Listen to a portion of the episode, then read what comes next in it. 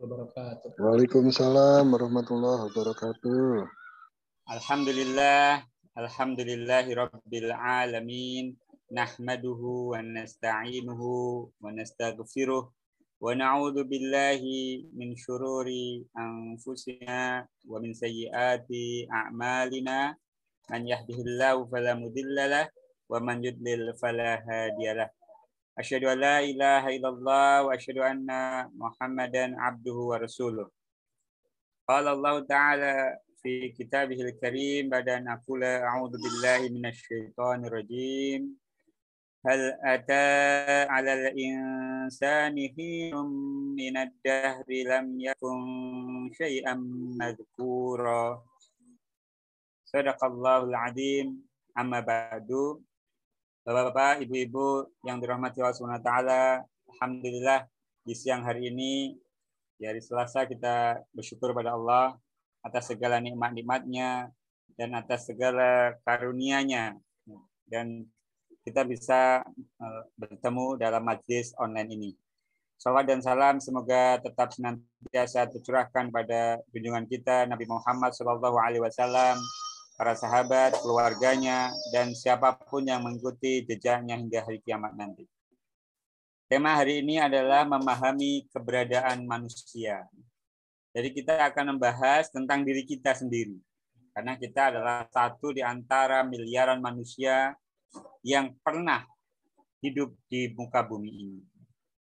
Tema ini ini sering menjadi kajian filsafat ya, tetapi kita ingin mengambil sudut pandang dari uh, kitab suci kita yaitu Al-Qur'an, bagaimana Allah menerangkan tentang tentang manusia itu sendiri. Bahkan ada satu surat yang namanya surat Al-Insan.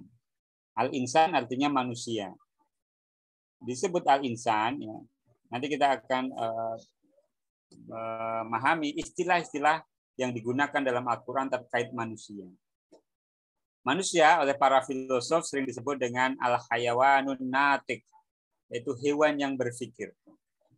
Tetapi Allah ya, melebihkan definisi ini. Jadi Allah taala ketika menciptakan manusia walaqad karamna bani Adam misalkan atau walaqad khalaqnal insana fi ahsani taqwimin.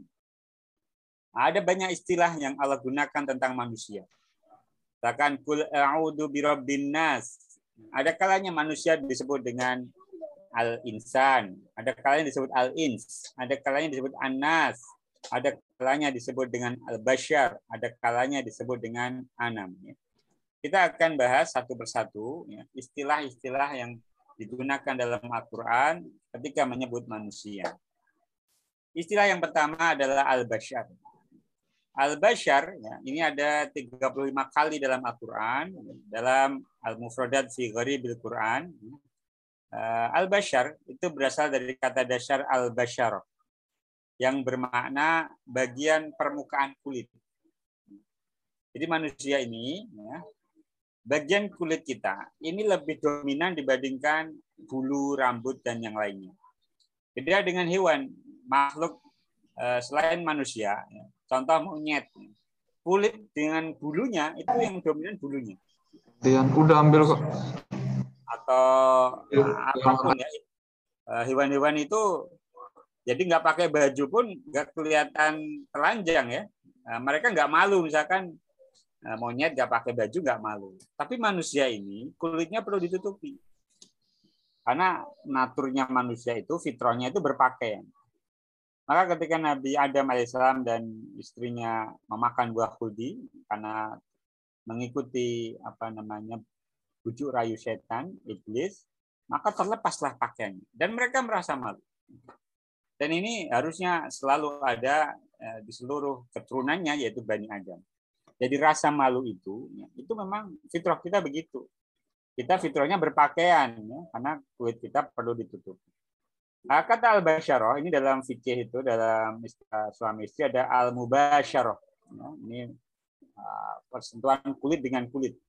Biasanya digunakan untuk kiasan uh, antara suami dan istri. Ada juga istilah bisyarah. Karena orang kalau dikasih bisyarah atau busro, berita gembira, bisyarah busro itu maknanya berita gembira. itu mereka akan uh, kegembiraan itu tampak dalam uh, kulit wajahnya gitu. Ini ini kata al-basyar. Kemudian kata yang lain yang ada dalam Al-Qur'an tentang manusia adalah al-ins. Ins. Wa ma khalaqtul jinna wal insa illa liya'budun. Ins lawan katanya jin. Jin itu istilah untuk makhluk Allah yang dia tertutup, tersembunyi, yang menimbulkan kesan liar, misterius, dan menakutkan. Kalau lihat orang di rukyah, nah itu kita apa namanya mengeri, ngeri gitu ya. Ini ada bukan penampakannya, itu nggak tampak, jinnya nggak tampak, tapi kesan misterius itu selalu ada. Sebaliknya kalau kita bertemu manusia, misalkan kita sendirian dalam hutan, naik gunung sendirian misalkan. Tahu-tahu tuh ketemu manusia asing. Maka ada kesan kita ini uh, orang ini akan kita anggap menolong kita atau menemani kita minimal dan akrab ramah. Contoh Bapak Ibu naik pesawat ngajak ngobrol orang di sampingnya nggak kenal, secara umum orang disapa akan menyapa balik, berbahasa basi minimal ya. Mereka akan ramah, menyenangkan. Jadi kalau manusia itu bersikap seperti jin, ya, itu nggak sesuai fitrahnya. Karena manusia itu al-ins, itu maknanya adalah akrab, ramah, menyenangkan. Berikutnya bentuk lebih tinggi dari ins itu insan. Akar katanya sama. Kalau kita belajar bahasa Arab, kalau ada penambahan alif nun, ya, itu bentuk yang lebih mubalaghah, bentuk yang sigot yang pola yang Uh, contoh ya, kalau kita marah, godop. Tapi kalau marah sekali, godeban. Gitu. Uh, rahim. Tapi kalau sangat pemurah, rahman. Gitu ya. Nah begitu. Ins, kalau bentuk yang lebih tinggi, insan. Di dalam Al-Quran, kata insan itu selalu bermakna menuju kenaikan tingkat yang membuatnya layak, kompeten, cakap, menjadi khalifah di muka bumi. Ada di surat Al-Baqarah, wa idh qala rabbuka lil malaikati inni ardi khalifah. Ini ada di surat Al-Baqarah, bagaimana Allah mengatakan al-insan ini ini layak menjadi uh, khalifah. Ada di surat Al-Baqarah ayat 30. Wa idh qala rabbuka lil malaikati inni ja'ilun fil ardi khalifah. Nah, malaikat bertanya, "Qalu ja'alu fiha man yufsidu fiha wa yasfiku dima?" ja'alu fiha man yufsidu fiha. Apakah, engkau akan jadikan di dalamnya mereka yang berbuat kerusakan di muka bumi? Dima dan menumpahkan darah. Dan malaikat membandingkan dengan dirinya, wa nusabbihu bihamdika wa nuqaddisu. Allah kemudian menjawab, "Qala inni a'lamu ma la ta'lamu." Apa kelebihan uh, manusia ya? Maka di ayat berikutnya wa 'allama Adamal asma'a kullaha tsumma 'aradahum 'alal malaikati faqala ambiuni bi asma'i haula'i in kuntum shadiqin. Jadi di sini Allah nyatakan manusia itu sebagai khalifah di atas muka bumi otomatis sanggup memiliki memikul konsekuensi taklif, beban, dan amanah kemanusiaan. Jadi kalau bumi ini rusak atau bumi ini baik, tanggung jawabnya di manusia, bukan di monyet, singa, harimau, gajah, bukan. Bukan di pohon, bukan di karena yang berbuat kerusakan dan melestarikan alam manusia. Dan nggak pernah dalam sejarah peradaban bumi ini, manusia dikodeta oleh misalkan gajah, singa, atau makhluk yang lain dalam memakmurkan bumi. Nah ini 65 kali disebut dalam Al-Quran Al-Insan. Kemudian yang keempat, ya, ini di surat terakhir, surat An-Nas. Insya Allah Bapak Ibu semua hafal ya. Karena kalau nggak hafal ini dianggap ya kalau nggak hafal, kalau sholat pakai surat apa gitu kan. Al-Ikhlas nggak hafal.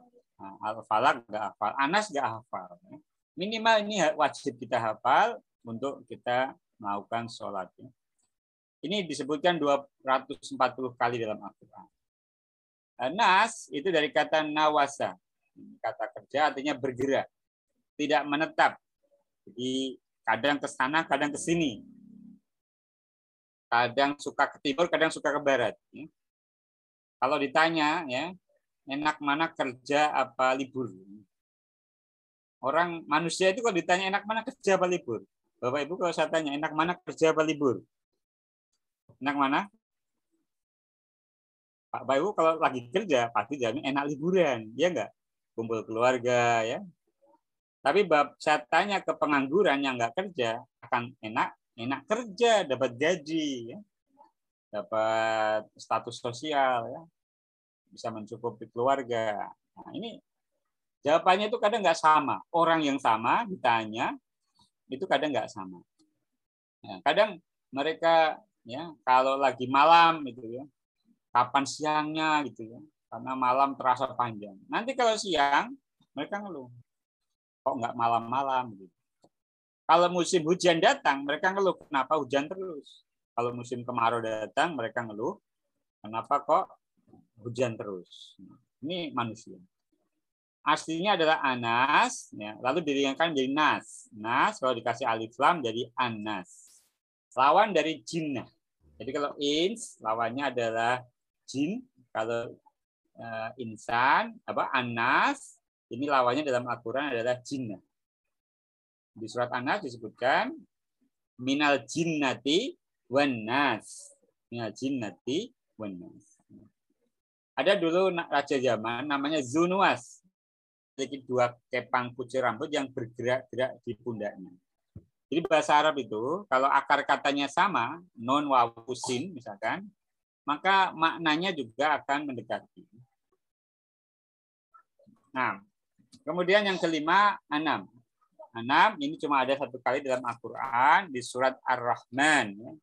Di surat Ar-Rahman ya ada ayat yang berbunyi di surat ke-10 wal arda wada'aha lil anam ya.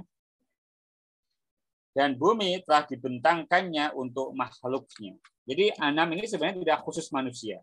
Anam adalah uh, setiap makhluk yang di muka bumi yang mengeluarkan suara dari dalam dirinya sendiri. Ya. Jadi ini bisa bersuara.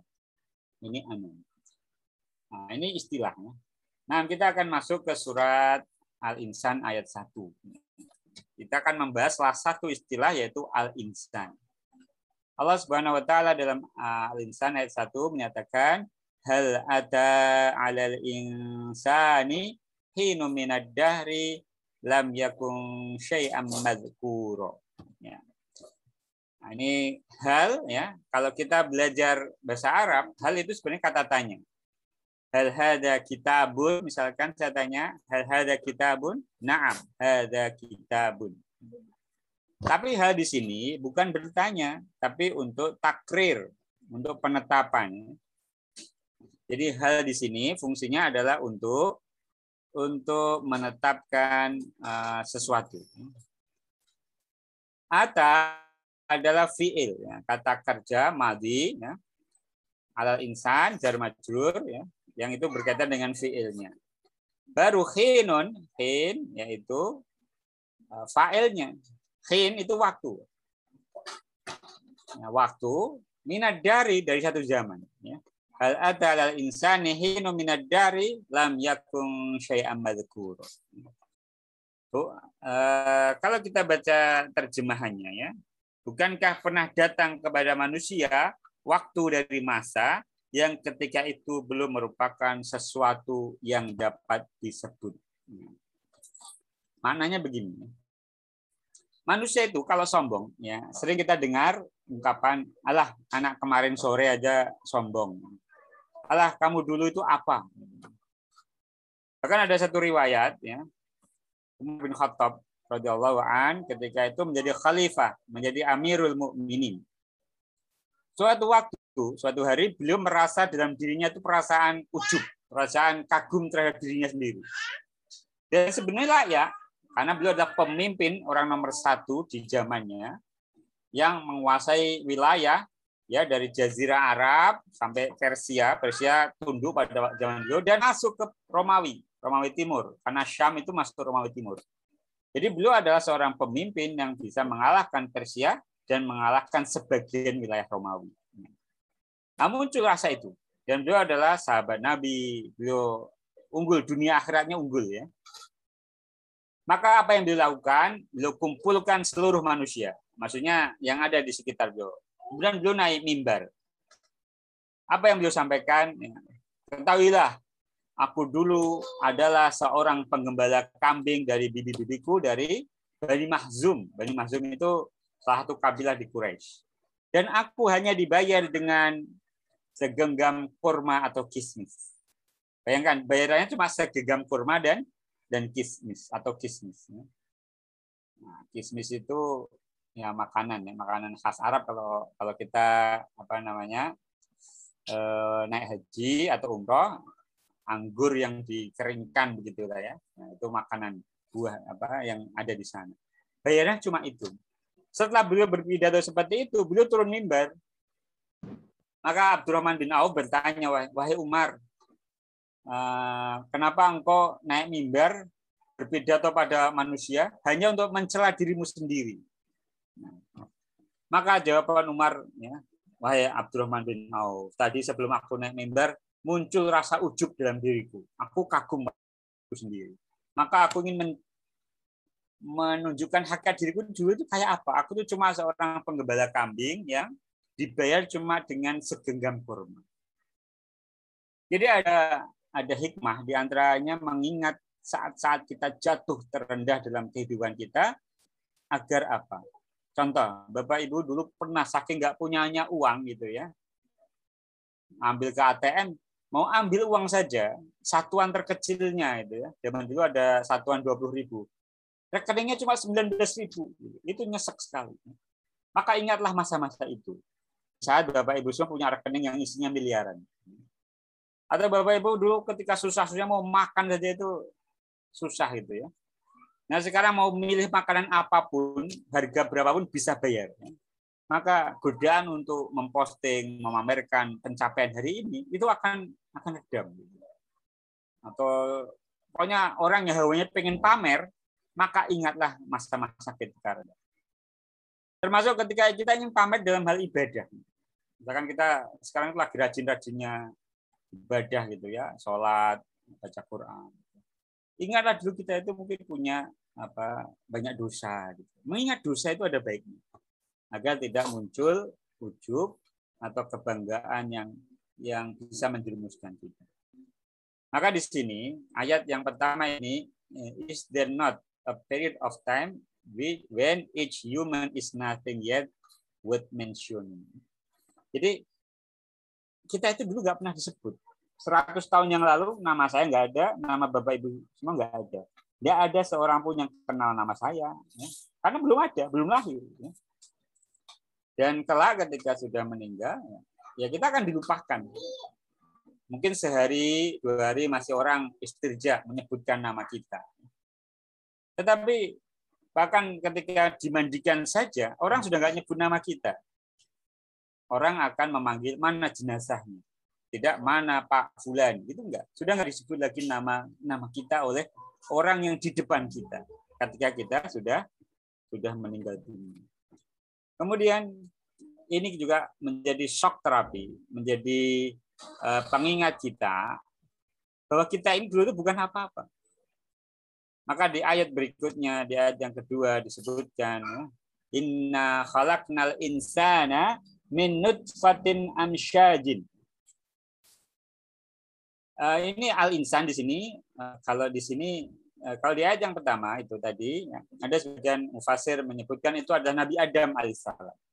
Tetapi sebagian besar mufasir itu menyebutkan adalah manusia secara umum. Karena al, al di sini ada istighraqul jins untuk menyebutkan seluruh manusia secara umum.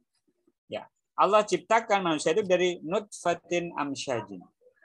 Dulu orang-orang Arab ya, menganggap manusia itu cuma dari sperma laki-laki tidak ada dari sel telur perempuan enggak pengetahuan mereka enggak sampai situ.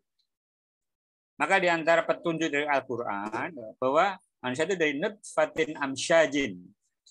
Suatu yang ahlat, yang khalat, yang bercampur. Bercampur. Jadi min nutfah, nutfah ini, ini kalau pakai bahasa Inggris kelihatan ya. Uh, mix uh, mix fluid atau ya. Jadi ini cairan yang kita kadang hina menyebutnya apa kita malu gitu. Menyebut namanya aja dalam bahasa Indonesia kita kadang membahas itu udah nggak usah disebut. Kita udah paham semuanya. Dan jumlahnya banyak, miliaran. Dan manusia adalah the chosen one, yang yang terpilih sehingga lahir. Jadi kita ini ya sejak awal ini nah ini beberapa kelemahan manusia yang ada di surat Al-Insan. Yang pertama ya, Allah menyebutkan kelemahan yang pertama adalah ia ketika itu belum merupakan sesuatu yang dapat disebut nothing, enggak disebut. Yang kedua, diciptakan dari air yang hina. Minut fatin amsyajin, air yang hina. Kemudian yang ketiga, ya, ketika Allah sebutkan kami hendak mengujinya, ya, ketika Allah mengujinya, Berarti manusia itu ya, tidak dapat menolak takdir dan ketentuan Allah. Ujian itu kan berupa perintah dan larangan. Dan ujian itu juga ya, adalah bagaimana dia beriman pada kodok dan eh, kodarnya Allah. Apakah dia menerima atau menyangkal ketetapan Allah. Bahkan seandainya dia menyangkal pun, dia tidak akan mengubah takdir. Saya nggak terima protes Mau protes kayak apa? Ketika takdir sudah turunkan, ajalnya datang, rezekinya habis, ah, dia celaka atau dia bahagia, manusia tidak berdaya. Inilah tiga kelemahan manusia.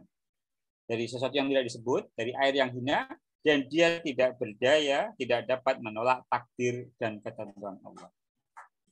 Tetapi Allah juga berikan kelebihan. Karena al-insan ini kan memiliki kelebihan. Ah, Watini wa zaitun wa turi sinin wa hadal badil amin Laqad khalaqnal insana fi ahsani. Sebaik-baik bentuk. Sebaik-baik ciptaan Allah itu manusia. Sebaik-baik dalam arti uh, uh, penciptaannya. Apa, kalau kita bandingkan dengan yang berkaki empat, ya, yang tidak berkaki misalkan, atau yang tidak bertangan, ya, manusia adalah makhluk yang sebaik-baik bentuk. Ahsan fi ahsani takwim. Apa kelebihan manusia? Ya, Nah, disebutkan di sini faja'alnahu sami'an basira. Allah jadikan dia pendengaran. Ya, dia bisa melihat.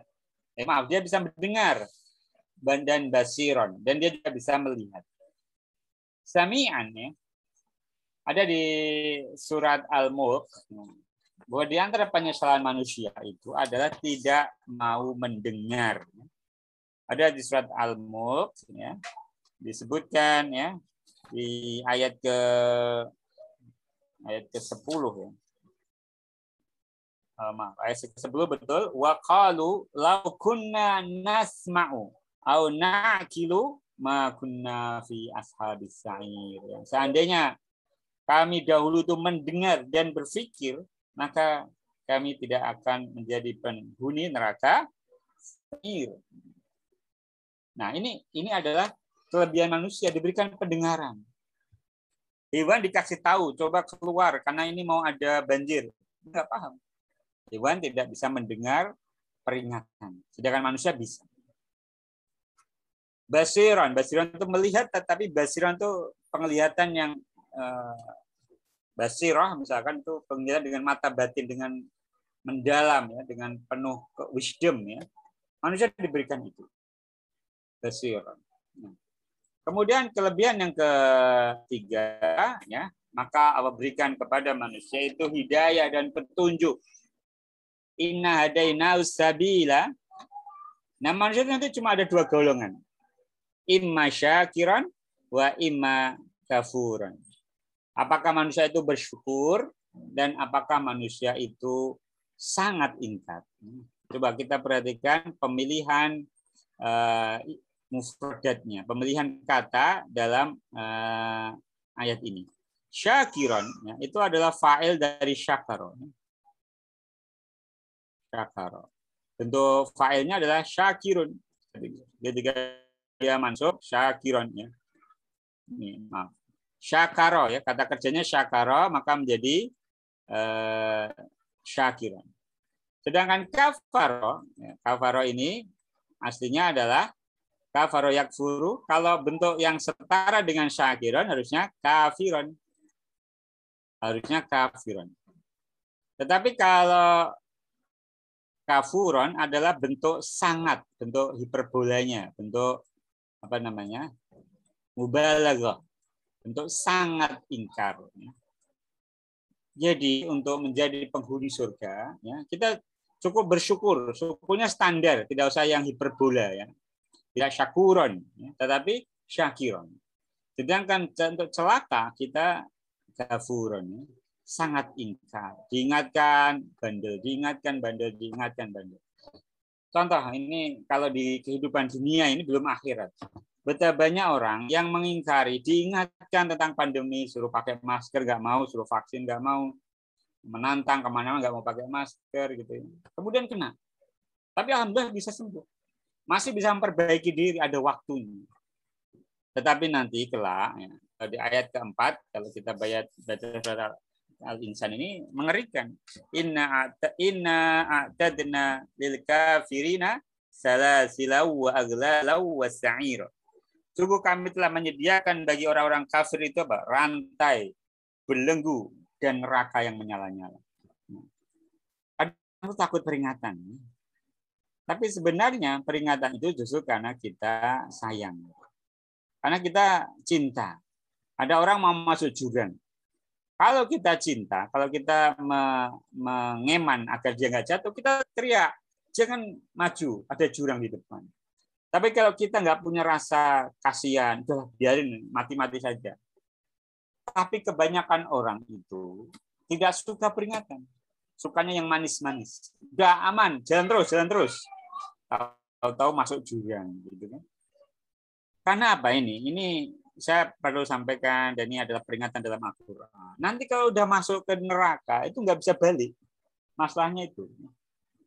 Dalam Al-Quran disebutkan, A'udzubillahi minasyaitonirrajim, Rabbana ahrijna minha fa'in udna fa'inna zalimun. Ini orang penghuni neraka itu, yang pertama adalah minta dikeluarkan. Mintanya sama Allah. Ya Allah, keluarkan kami darinya. Kalau kami kembali kafir, sungguh kami adalah orang yang zalim. Mereka minta yang pertama pada Allah. Allah menjawab di surat Al-Mu'minun ayat 108, "Qala sa'u fiha wa la tukallimun." Tinggallah dengan hina di dalamnya dan janganlah kamu berbicara dengan Kemudian minta Allah ditolak. Mereka minta pada Malik. Malik ini malaikat penjaga neraka. Apa kata mereka pada Malik? Nah, mereka berkata, wanadau dan mereka berseru. Ya Maliku, liyaqdi alaina rabbuka. Malaikat Malik menjawab, Qala innakum makithuna. Jadi mereka meminta kepada malaikat Malik. Mereka meminta agar uh, di, apa ya, dibinasakan. Jadi orang kalau sudah kap, sudah putus asa, nggak bisa keluar, maka mereka minta untuk dibinasakan saja tetapi ditolak. Kemudian mereka selanjutnya meminta agar diringankan. Ini mereka sudah bertahun-tahun, puluhan tahun, ribuan tahun di dalam neraka, minta diringankan kepada penjaga jahanam. Wa qala alladziina fin nari li khazanati jahannama ud'u rabbakum yukhaffif 'ana yawman minal 'adzab. Jadi mereka minta ke penjaga jahanam. Minta apa? Diringankan. Jadi mereka udah putus asa. Nggak bisa keluar, nggak dimatikan, minta diskon sehari libur untuk tidak disiksa. Tetapi itu juga mereka tidak bisa. Maka tidak akan dipenuhi permintaannya. Berikutnya setelah mereka putus asa, ya mereka minta ke siapa lagi? Pada Allah sudah, malaikat Malik sudah, kepada penjaga jahanam sudah. Maka mereka yang keempat, mereka minta kepada penghuni surga. Mereka minta kepada penghuni surga untuk apa? Minta air. Dulu mereka di dunia mungkin apa namanya mengolok-olok orang yang sholat, mengolok orang beriman gitu ya. Orang beriman itu bodoh-bodoh gitu ya. Karena mau-maunya meletakkan kepala di dalam tanah gitu ya, di atas lantai ya. Mereka mengolok-olok. Tapi nanti di akhirat ya, mereka akan minta kepada penghuni surga. Apa permintaan mereka? Wanada ashabun nari ashabal jannah. An afidu alaina minal ma'i au mimma razaqakumullah. Mereka minta, tuangkanlah air sedikit kepada kami atau rezeki apa saja yang telah dikaruniakan Allah padamu. Maka penghuni surga menjawab, Qalu innallaha harramahuma 'alal kafirin. Sungguh Allah telah mengharamkan keduanya bagi orang-orang kafir. Jadi permintaan mereka ditolak. Ini kalau sudah terlanjur masuk ke dalam neraka. Memang bagi orang yang memiliki imannya, meskipun masuk jahanam, masih ada kesempatan. Allah akan keluarkan dari neraka jahanam bagi mereka yang masih memiliki seberat biji zarah keimanan, ya akan dimandikan dan nanti mereka bisa masuk surga. Tapi itu harus mengalami siksaan terlebih dahulu di dalam di neraka. Tapi bagi orang yang kafir, maka khalidina fiha abada. Maka ini terakhir saya ingin menyampaikan satu doa. Doanya pendek. Kita berdoa pada Allah. Ya, kita baca sama-sama. Allahumma tabbitna indal mauti ila ilaha illallah. Ya Allah, teguhkanlah kami ketika datang kematian dengan kalimat la ilaha illallah. Qulu qali hada astaghfirullah wa lakum wallahu a'lam. Assalamualaikum warahmatullahi wabarakatuh.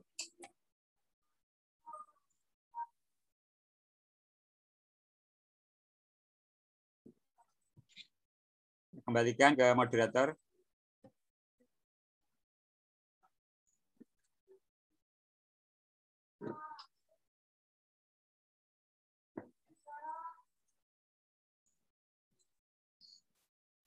Putus-putus.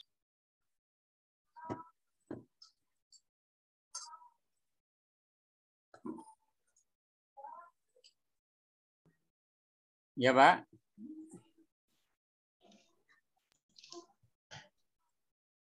Silakan bagi teman-teman yang mau mengajukan pertanyaan, langsung aja di unmute. Suaranya putus-putus, Pak Ustadz. Pak ini sudah Oh, iya. masuk sesi tanya jawab ya? Oh iya, sudah tanya jawab sekarang ya. Ya tadi di laptop saya suaranya putus-putus, jadi saya kurang ikutin tadi. Iya, ya.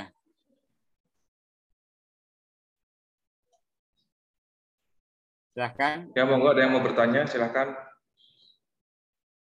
Kalau enggak saya dulu Pak Ustadz, hubung lagi Ya, lancar. Ya. Ini kan dari terjemahnya saya lihat eh, pernah datang kepada manusia waktu dari masa. Ya. Nah, eh, maksud dari pernah datang kepada manusia ini seolah-olah manusianya sudah ada. Apakah saat itu memang sudah Ya. ada, tapi bentuknya roh atau bagaimana Pak Ustadz? Oh ya. Ya, sebagai pengetahuan ya. Manusia itu adalah makhluk terakhir yang Allah ciptakan. Allah sudah ciptakan jin, Allah sudah ciptakan Allah sudah ciptakan malaikat, Allah ciptakan jin ya. Ada iblis ya. Manusia adalah makhluk yang Allah akhirkan. Bahkan termasuk bumi ini sudah Allah ciptakan lebih dahulu. Kalau belajar ilmu bumi, ilmu bumi itu usianya jutaan tahun yang lalu. ya. Tapi Nabi Adam alaihissalam baru berapa ribu tahun yang lalu, 10 ribu tahun yang lalu, sekitar itu. Kalau tepatnya memang ya ada banyak perbedaan pendapat. Tapi kurang lebih tidak sampai satu juta tahun yang lalu. Padahal dalam pengetahuan manusia, sains, ya, bumi itu sudah diciptakan jutaan tahun yang lalu. Ada satu zaman, ada masa yang manusia itu belum disebut. Manusia itu belum ada. Maka ada satu masa yang manusia belum disebut. Itu terkait Nabi Adam alaihissalam. Nah, kalau terkait kita seluruh manusia, manusia itu kan punya umat ya. Jadi uh, kalau kita belajar apa namanya sejarah itu. Jadi bahkan dalam pengetahuan modern itu ada istilahnya generasi apa kita ini kan? Apakah kita ini generasi baby boomer atau generasi X atau generasi Z ya? atau generasi apa istilahnya milenial begitu. Itu ada fase-fasenya.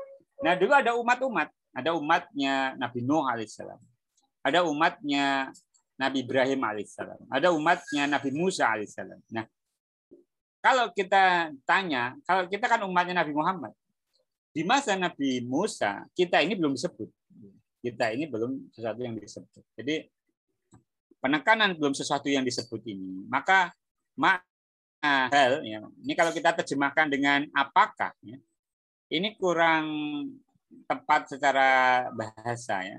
Ini hal ini terjemah adalah kot.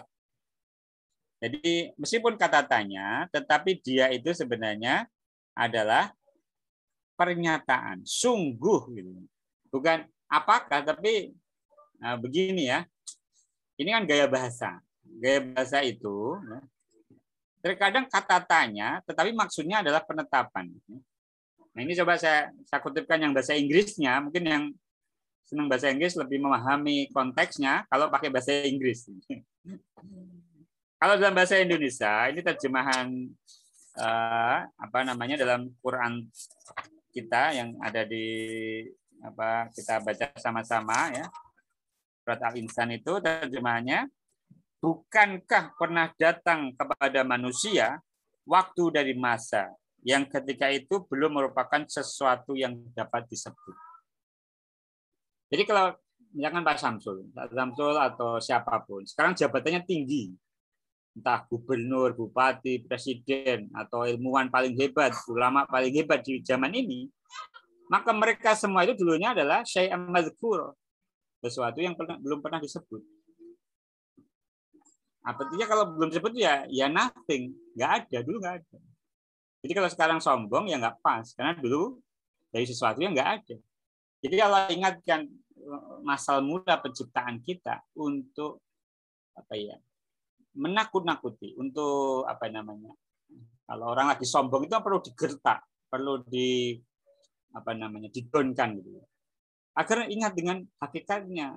Seperti yang dilakukan sendiri oleh Umar bin Khattab di awal tadi. Di cerita tadi Umar itu lagi ujub sama dirinya maka dia mengingat zaman ketika dia itu hanya seorang penggembala kambing yang nggak dihargai siapa pun kecuali dengan bayaran segenggam kismis atau kurma. Begitu. Jadi ini gaya bahasa yang tujuannya adalah membuat kita menyadari hakikat kita. Kita ini nggak siapa-siapa. Kadang ada orang gitu ya, kalau saking berkuasanya gitu ya. Ada masalah orang datang pada dia, udah kamu ngomong aja, kamu disuruh sama saya, sebut nama saya urusan lancar gitu. Ada kan begitu? Nah, jangankan itu yang gampang aja kena tilang, ya, kena tilang di jalan kita sebut nama seseorang, udah jalan aja. Gitu. Kadang ada ada kondisi-kondisi seperti itu. Nah, nama yang disebut ber apa namanya punya wibawa, punya rasa yang menakutkan orang itu, itu dulu adalah bukan siapa-siapa. Nah, ini maksud dari Eh, lam yakun syai'am madhkura. Bukan sesuatu yang eh, pernah disebut. Bahwa alam bisawab.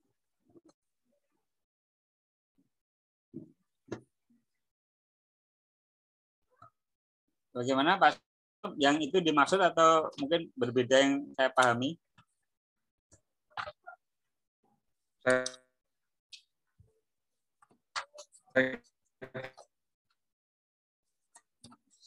Ya, ini ya, saya putus-putus ya. Berkaitan ya. dengan masanya ternyata berkaitan dengan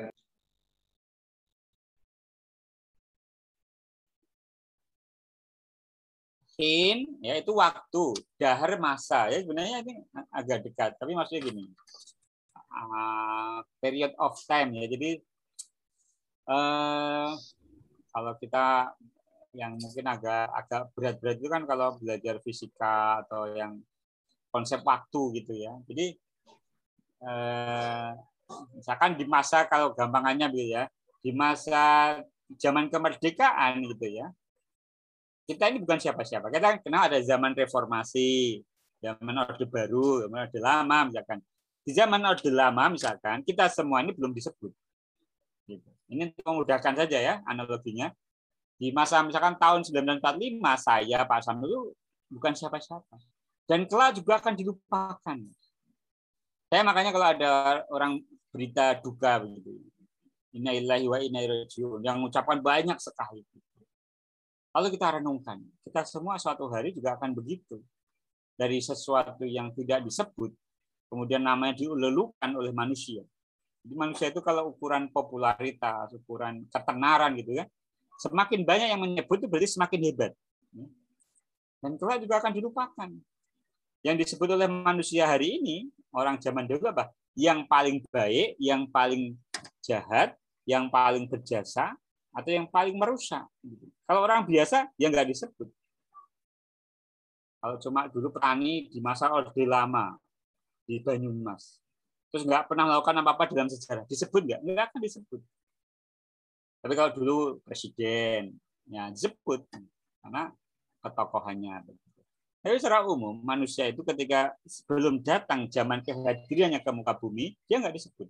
Ketika sudah berlalu, ya sudah akan digantikan oleh umat yang lain, akan digantikan oleh generasi yang lain. Dan nanti itu saling salah-salahan, Pak. Ini ada ya, ada satu ayat dalam Al-Quran. Ya.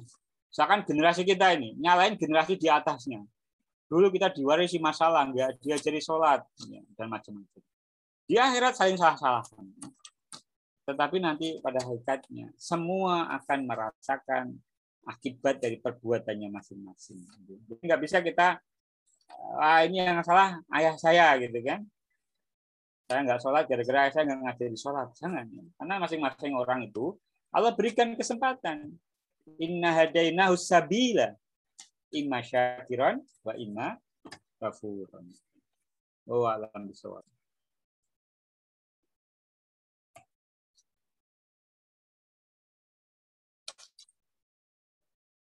Cukup? Ada lagi, lagi Pak? Monggo yang lain. Izin bertanya Ustaz. Ya, silakan, uh, Pak. Dalam salah satu surat, saya lupa lagi suratnya, disebutkan bahwa umat manusia terdahulu itu banyak yang termasuk orang yang bersyukur gitu. Tapi ya. pada akhir zaman itu sangat sedikit manusia yang bersyukur. Uh, kita sebagai manusia akhir zaman sangat berharap dan memohon kepada Allah termasuk orang yang uh, bersyukur seperti itu ya Ustaz.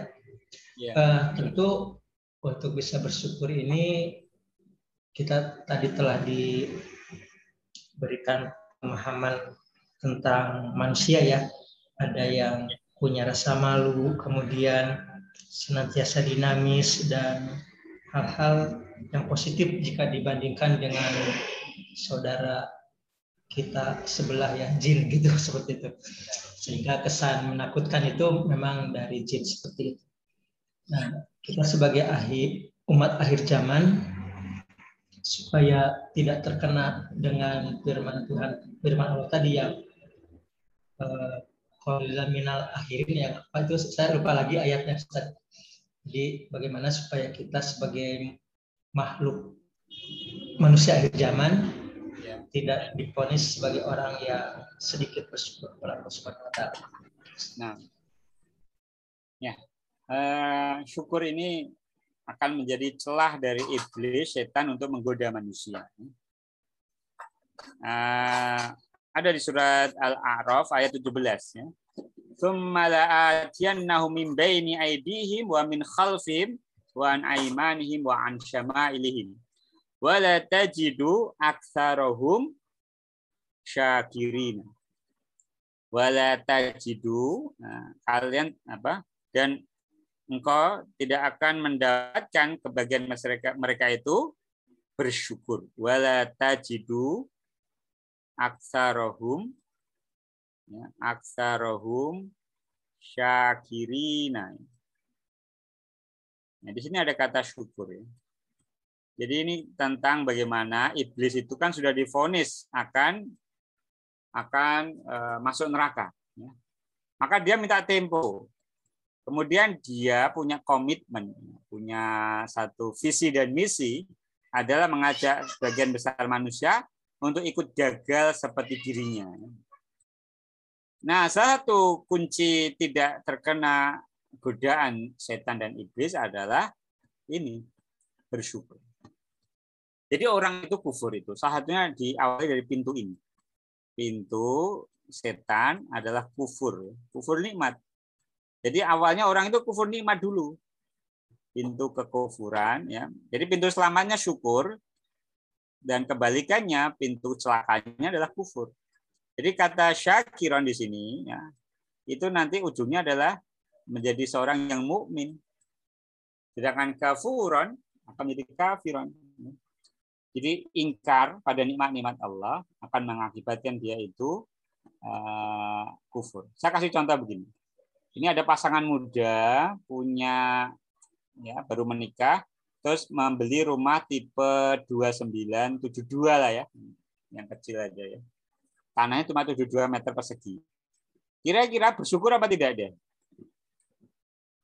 Baru nikah, ya, bersyukur.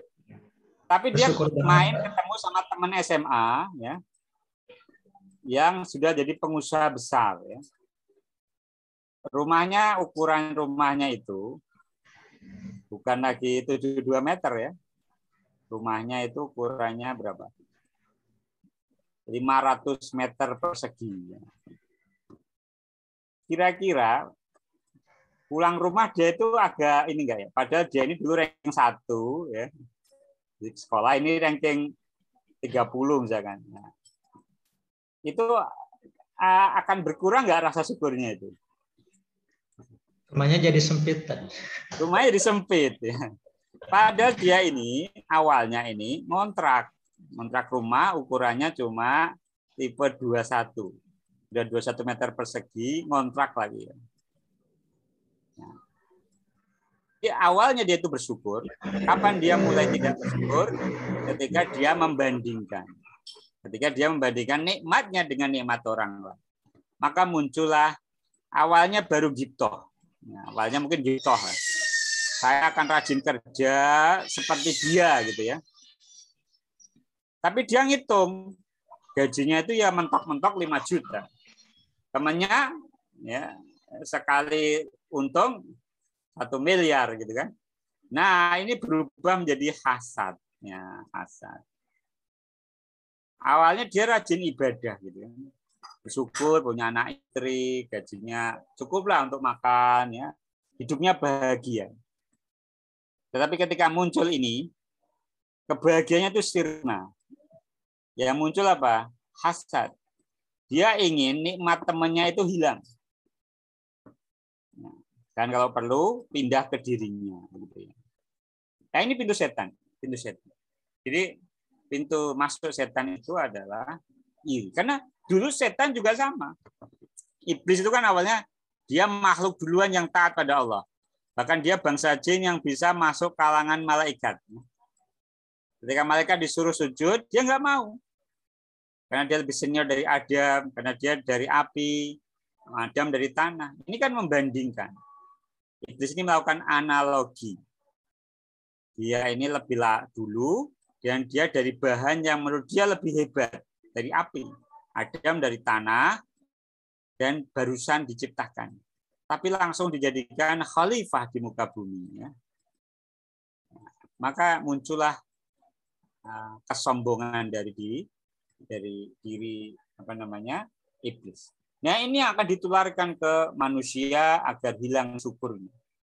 Akan hilang syukurnya. Maka uh, rasa sombong, sombong itu bahaya. Nah, bahkan orang taat yang sombong itu juga lebih berbahaya lagi. Taat dan sombong. Jadi sombong ini sekarang ada dua jenis. Orang maksiat sombong ada, orang taat sombong juga ada. Dua-duanya bahaya. Karena apa? Kalau maksiat sombong, ya susah itu. Dia akan terang-terangan. Saya eh, berzina, saya minum khamar, dia terang-terangan. Kalau taat sombong, dia akan meremehkan manusia.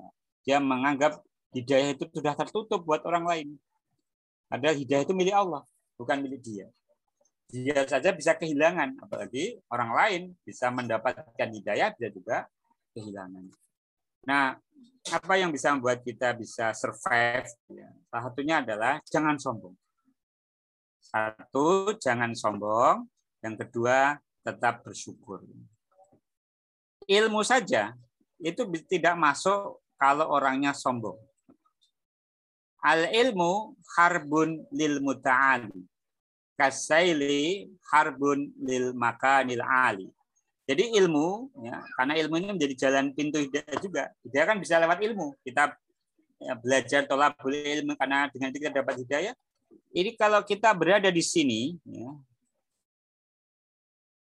ini air itu nggak bisa sampai ke dia. Jadi air ini nggak akan nyampe ke orang yang di dataran tinggi. Nah, orang sombong itu seperti itu. Ilmu nggak akan sampai ke dia, hingga hidayah pun tertutup. Dia nggak bisa mengakses hidayah karena dia sombong. Maka yang pertama jangan sombong. Yang kedua tetap syukuri. Tetap syukuri apa yang kita miliki, apa yang kita potensi yang kita miliki. Jangan fokus pada masalah, jangan fokus pada kelemahan, fokus apa yang kita miliki. Elias Pikal itu, petinju itu, dia punya kelemahan di satu tangannya.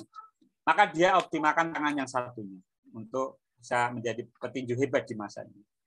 Ada banyak orang hebat punya kelemahan, tetapi dia tidak fokus pada kelemahan, tapi fokus pada kelebihannya.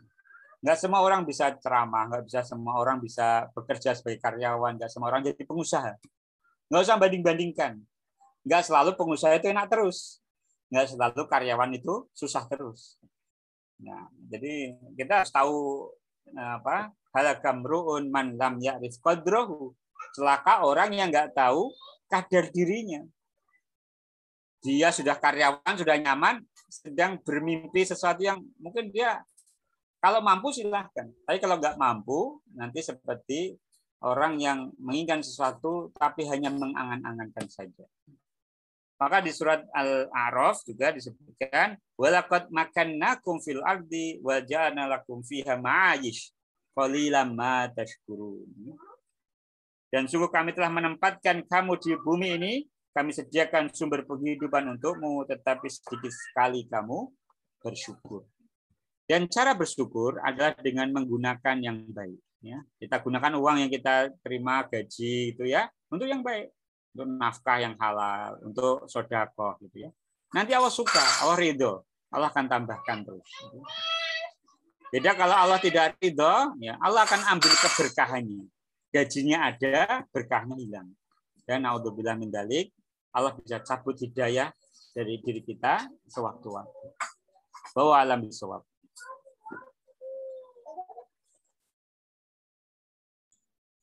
Ya, monggo ada lagi.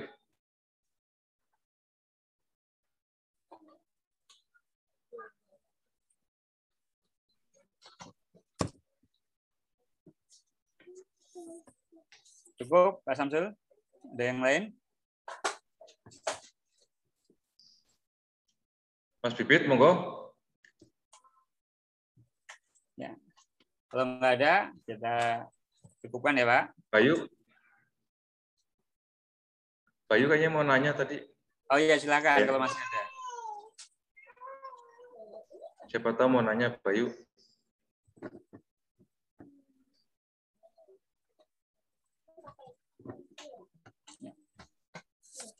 Ya, kalau nggak ada, saya ingin tambahkan poin pentingnya bahwa surat ini ya itu adalah peringatan bagi sebaik-baik makhluk yaitu al insan terhadap sebaik-baik tujuan yaitu surga. Jangan tujuan kita ini dunia jadi orang hebat, jadi orang terkenal, tapi nggak masuk surga. Tujuan kita surga. Memang ridho Allah yang utama dan Allah memberikan ridhonya berupa jannah. Hadaf kita, sasaran kita itu masuk surga. Maka ingatlah ya, Ketika kita ingin masuk surga, ya ikuti jalannya. Ya. Nah, kata pepatah dalam bahasa Arab ya, astafinatu la tajri alal yabas. Perahu itu tidak jalan di tanah yang kering. Ya kalau pengen masuk surga, ikuti jalannya. Inna hadaina husabila imma syakiran wa imma kafir. Jalannya adalah dengan eh, bersyukur. Kita akhiri dengan baca doa ya. Allahumma lil muslimin wal muslimat wal mu'minin wal mu'minat. Al ahya minhum wal amwat innaka sami'un qaribun mujibud da'wat. Au mastabbidna indal mauti bila ilaha illallah. Au mastabbidna indal mauti bila ilaha illallah. Au mastabbidna indal mauti bila ilaha illallah. Rabbana atina fid dunya hasanah wa fil akhirati hasanah wa qina adzabannar. Subhana rabbika rabbil izzati amma yasifun wa salamun alal mursalin. Walhamdulillahi rabbil alamin Assalamualaikum warahmatullahi wabarakatuh. Waalaikumsalam warahmatullahi wabarakatuh. Jazakallah ya Pak Ustadz. Terima kasih Pak Ustaz. Mohon izin lip meeting teman-teman.